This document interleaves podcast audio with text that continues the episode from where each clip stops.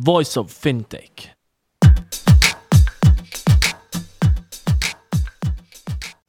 This episode of the Financial Market Series is brought to you by SIX, the Swiss Exchange Group. If you would like to learn more about SIX, please go to www.six-group.com.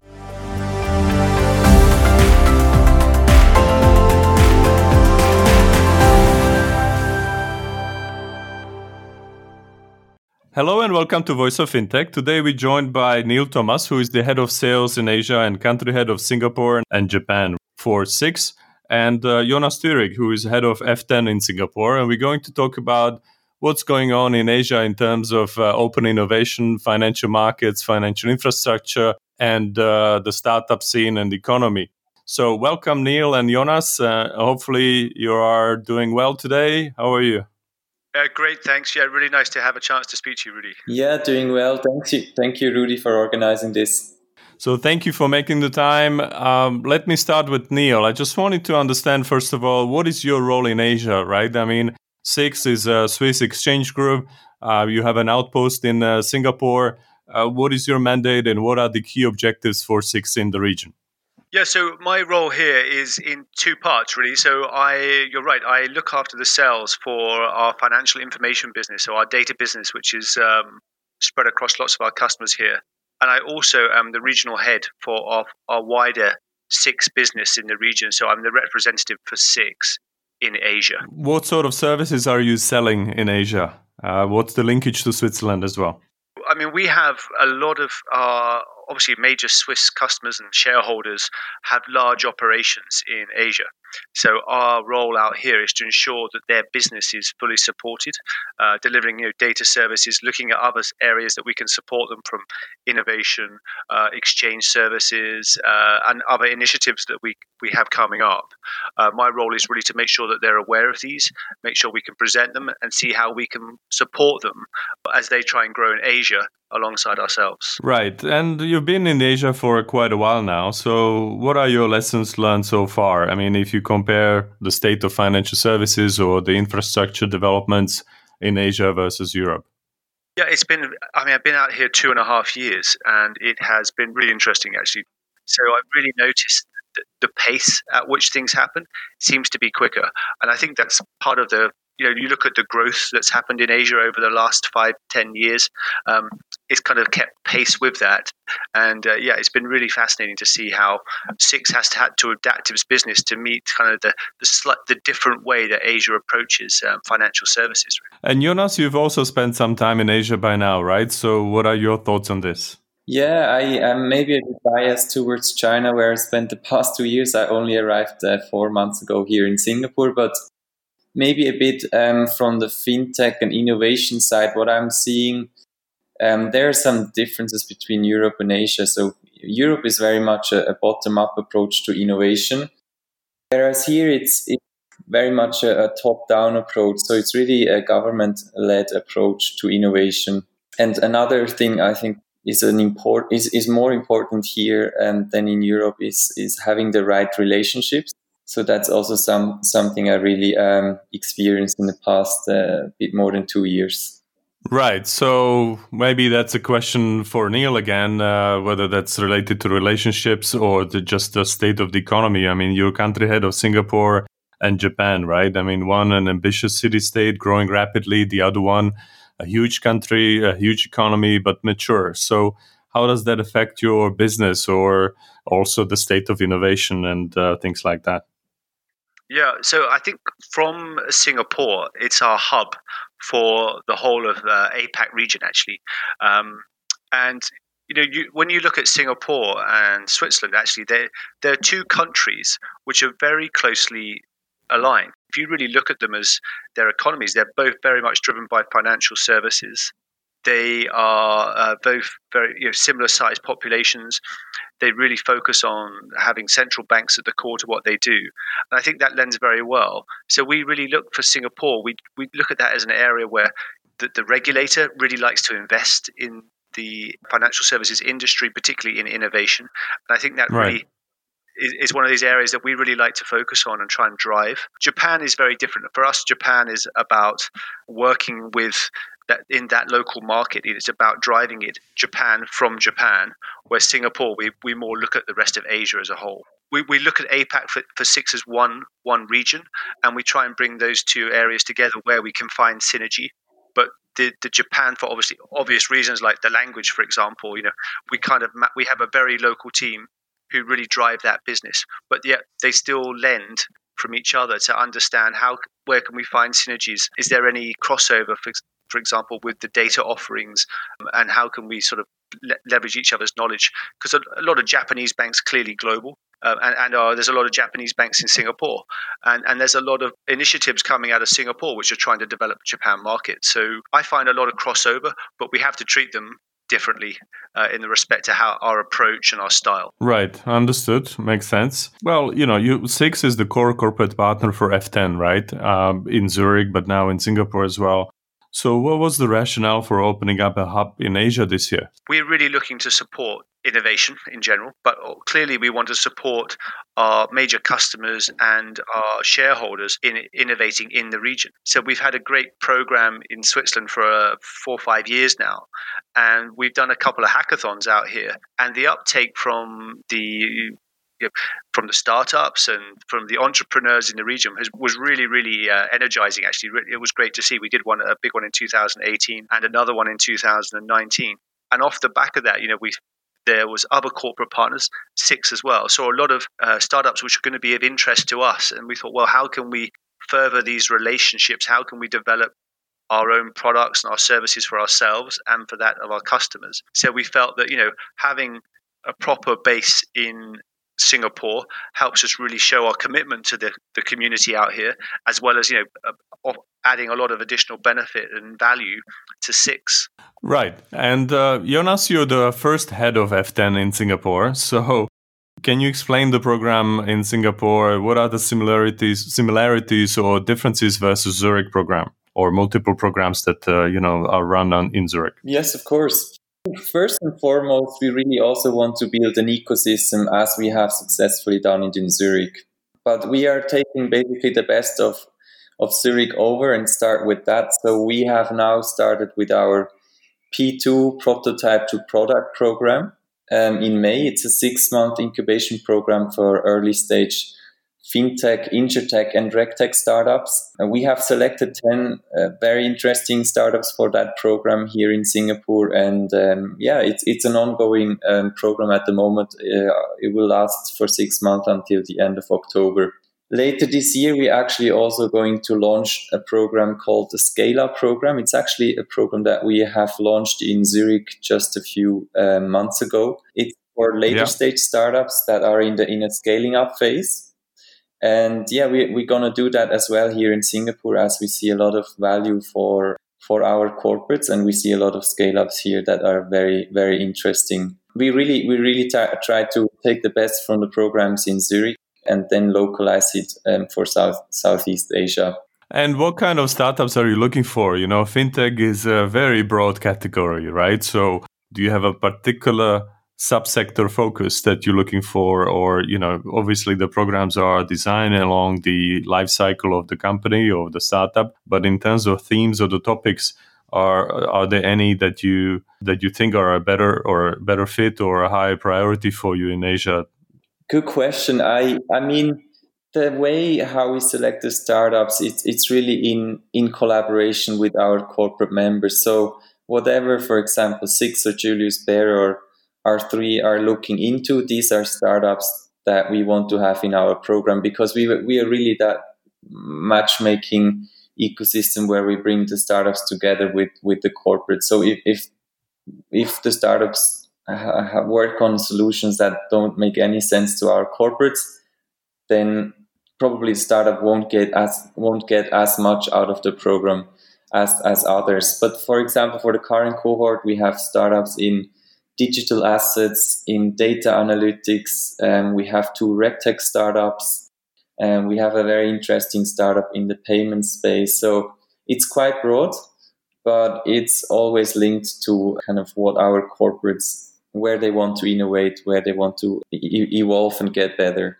Okay, understood. And how do you see the startup scene in Switzerland or Europe versus Asia? I think you know that goes for both of you from the perspective of an incumbent or the infrastructure provider, and also uh, that helps the startup. For example, for Singapore, as I mentioned earlier, it's it's pretty much a government-led approach. Um, for example, the regulator MAS um, they put very favorable innovation policies in place. Um, there are significant government subsidies which um, the fintechs, the startups can access, can have access to. Also, there are big subsidies for corporates actually to be more innovative. And then, of course, the geographical location. It's Singapore is really a gateway to nearly 600 people living in Southeast Asia, which which is just a really good location. In Europe, on the other hand, as I mentioned also, it's more a bottom up approach. And I would say we have several um, fintech, fintech hubs in Europe, such as Zurich, London, Frankfurt, who are leading, leading the way. And uh, Neil, what do you think in terms of uh, fintechs trying to either disrupt the incumbents or cooperate with them? Uh, do you see that that's a big of a trend in the, in Asia versus Europe? where you worked before or or not really it depends on you know case by case I think, yeah, I, it's on a case by case basis. I think there's clearly some startups who are looking to come and find how they can make their their initiative adopt uh, be adopted or adapt into the workflow of a, of a bank or for a, financial infrastructure provider or a, or a data provider. Um, and there there are others who really are looking to come at it and, cha- and change a process, change the way that things are done, disrupt. And I think both are attractive. Really, it's about you know, it's about getting a collaboration together to see what's right and how can we support each other on that journey and, and, and offering them the information, the skills that they need to, to develop. A, a lot of the, you know, it, it's really interesting. You see a lot of um, people who come onto these programs with very diverse teams, you know, from all over the world. So they might come onto a Singapore based program, but actually, you know, the, the team members are from well, across Asia, but across Europe as well. So there's a real mix, and I think that's quite a nice balance where a lot of these people are looking to to, to straddle two two continents really, and they're, they're looking at they're looking to solve a problem or find a new way of doing something for you know for a global audience really. And, I, i've really found that. The makeup of the teams uh, has been really interesting and actually very very very positive well, that's great because I always say to people that you know if you have a fintech or a tech startup, uh, you should think globally. That's for sure. And uh, the only way to get there is through having a diverse and diverse team, right? Yeah, yeah, I completely agree. So, Jonas, you ha- I know that you had lots of applications for your first program, and uh, obviously, I see the pattern here uh, in kind of let's say agile expansion, right? Having first hackathons in Asia, and then uh, having basically a presence on the ground. But uh, in that la- in those last few months, how did you find those startups? I mean, did you do some events? I guess you know.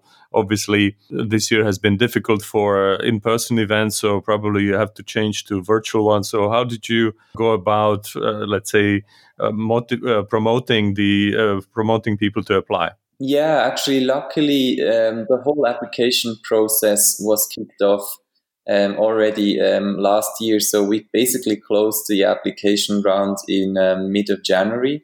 That was all pre-COVID, so that was um, good for us. So that we could do the promotion. We went to different events. Uh, we we really have a, a, a, broad network now, especially of course in Europe, but also here that we have built in the past um, few years um, while we attended the hackathons. So yeah, we, we managed to to actually do the whole scouting prior to COVID, and now um, the whole selection process um, was then a bit different. So that was very much a virtual process, but. I mean, really finding this, these startups, we had over 300 applications, and that works through our networks. Um, we are also using different uh, service providers which are specialized in scouting for startups. So we have different channels to reach out to, and that worked quite well, I have to say, um, for this cohort. Okay. And how did the selection process work? Not in terms of you know logistics, but in terms of a mindset. I mean, you prob- you mentioned already that the startups are better off if they have a fit between their idea and the uh, the corporate uh, members' uh, priorities. But what else are you looking for in a startup so that they can admit, be admitted to your program? Yeah, so we are looking at a number of things. Um, of course, we besides um, the idea, um, the areas they're working on, we are also looking at the background of the founders. Um, for us, it's also important that um, the startups have a runway of, of at least six months, six to nine months, so they can um, really focus on the program while being part of the F10 and not don't have to run um, after VCs and investors during the program. So there are a number of, of criterias and then we yeah we do a lo- lots of interviews we have different people from f10 talking to the startups during the selection but we also have the corporates to come in and question these startups as well as um, our broad mentor network which are industry experts um, that um, help us selecting the right startup so it's it's quite an effort um, it takes a couple of days but it um, secures the, the quality that we want, um, the kind of startups we want to have in our program. And how does economics work? I mean, do you provide financial support? Do you provide co working space? Do you take equity or, or not?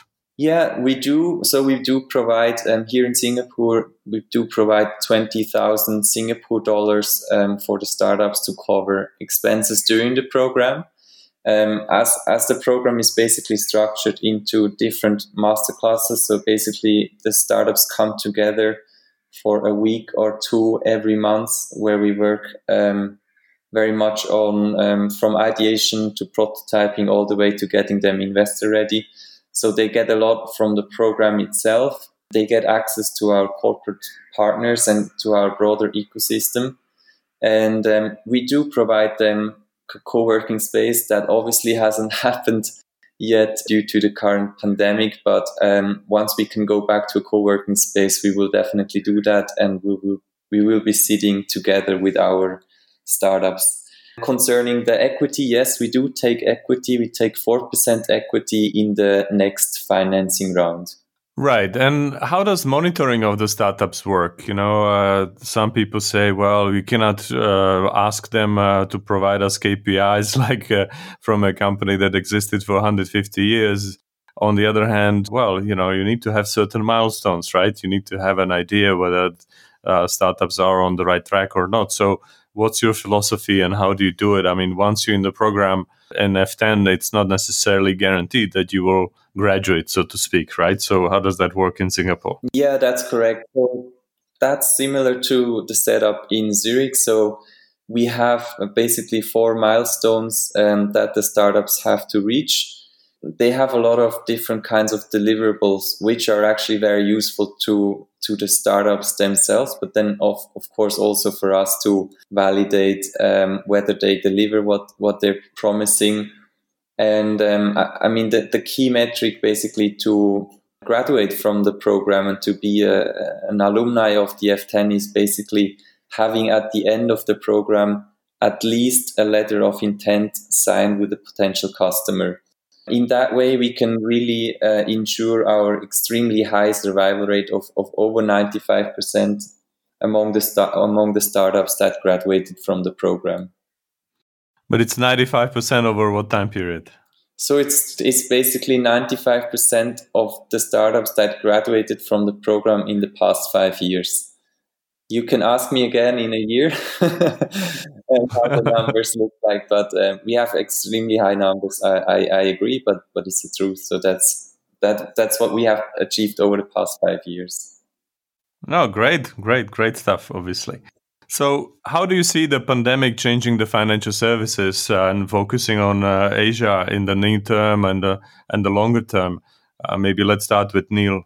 Well, it's, yeah, it's a big question. I mean, one I would love to really know, but um, I think you know, clearly there's going to be some changes to just the way that people interact now. I mean, everybody's been working largely in a virtual landscape for the last uh, well, for my colleagues in Japan, for example, have been since January this year have been working from home and doing all of their meetings virtually. And I and I think that you know I think it's safe to say that trend is going to carry on. I think most people will. There'll be a lot more virtual interaction, a lot more focus on delivering projects and you know and and uh, and, and, KPIs and targets. You know, and a lot of this interaction will be done virtually. But um, I think that won't be wholesale, though. I think a lot of companies are looking to get people back into the offices. I think you know, I was reading something interesting today about creativity coming by working in teams and groups together. And I think that's going to come back. But there clearly will be an impact on the financial services, just on, on the economy itself. I mean, it's been, the numbers have, have, have been quite alarming and, and you know, we'll, we'll see what happens. But um, in the form of you know how, is this going to evolve i think really from an asia perspective i think it's going to be very very um, interesting to see how countries then start to focus and when travel opens up how to start to collaborate again try to grow ecosystems maintain them, look at new ways of supporting business in a virtual environment, but as well as looking at, at ways can, how can we sort out supply chains. I think there's been an impact to global supply chain as well. So there's lots of different factors which I think are going to, going to come in. From an infrastructure point of view, we have to focus on what we can do well, you know, which is offer reliability, stability to our, our customers and shareholders, making sure that we deliver quality. And I think, you know, that's really the core of what, what's going to be, um, you know, we're going to be relying on for the next two two to five years. Right. And uh, Jonas, do you think this whole thing will impact startups negatively only or positively? You know, some people say there are certain sectors that will benefit, some will suffer. Uh, how do you see it? I mean, where are you on the optimism versus uh, pessimism scale? Yeah, I, I, mean, there are definitely a lot of opportunities as well, um, given um, the current situation. So I, I believe in the financial service industry now, um, the, the incumbents they need to be more cost efficient. They are looking for solutions um, that currently startups are developing. So that we, we've seen quite a, a, bit of traction even among our startups in the current cohort for solutions where they automate certain processes. Um, so I, I, see actually a lot of opportunities in, in for startups that are working in that area. For yeah, for, for startups that are working in areas that are maybe less of a priority right now, projects will be um, put on hold for a while. So for those that might be more difficult. So so there there are opportunities, but also um, threats for for the startups depending on what you're developing. In terms of raising money, of course, it's it's not the best time. So you want to make sure that you you can um, show some traction for your startup. Otherwise, it will be very difficult to raise money at the moment. Yeah, so that uh, I mean, it's it's a tough environment for sure. We're trying to help our startups as much as possible, but uh, I hope uh, towards the end of the year uh, or early next year, um, things will be better again for the startup ecosystems. And we also see actually a lot of support, at least here from the government side, um, who's really helping the ecosystem to stay alive and stay healthy. Um, so, fingers crossed, fingers crossed. Neil, where can interested parties find out about more about what Six does in Asia, what kind of services you have, and uh, what kind of people would you like to hear from most? Yeah, I mean, we're, we're really looking and keen to hear from people who can support our growth in Asia. So uh, we're really look, you know, really keen on the digital asset space. We're really interested in data, AI to support data, um, data analytics. Areas like that are, a huge interest to, to Six. Um, we are easily found. So if you go onto our, our the Six uh, website, Six Group website, you can find us in Asia. But uh, via LinkedIn, you can find find myself and our, our colleagues. But uh, we have, a, as I say, we have an office in um, in Singapore, and we're always pleased to uh, to hear from people. Uh, and they can email me you get hold of my details on off LinkedIn and, and, and, get in touch. I speak to a lot of people all the time. Yeah, but but it's easy to find us. We're active in the market and we we reach out to a lot of people, particularly through Jonas and F10. Great. And Jonas, I mean, what's in store for you? I mean, now that you have a program kind of up and running in this new environment, what's coming and, and therefore what kind of people would you like to hear from going forward for the rest of the year? Yeah, so we are really um, up and running now in Singapore, although it's virtual. Um, so we are looking for people that want to join our ecosystem, whether it's corporates, whether it's mentors, whether it's investors, whether it's startups. So I'm I'm really uh, connecting now the dots um, here in Singapore and also helping them to connect the dots back to Switzerland in, in that sense. So people can find us on f10.ch or they can find me on LinkedIn. I think that's that's the easiest to to get in touch with me. Great. Well, thank you very much, Neil and Jonas, and good luck to Six and F10 in Singapore. Thank you, Rudy. Thank you, Rudy. Great to speak to you. This episode of the Financial Market Series was brought to you by SIX, the Swiss Exchange Group. If you would like to learn more about SIX, please go to six-group.com.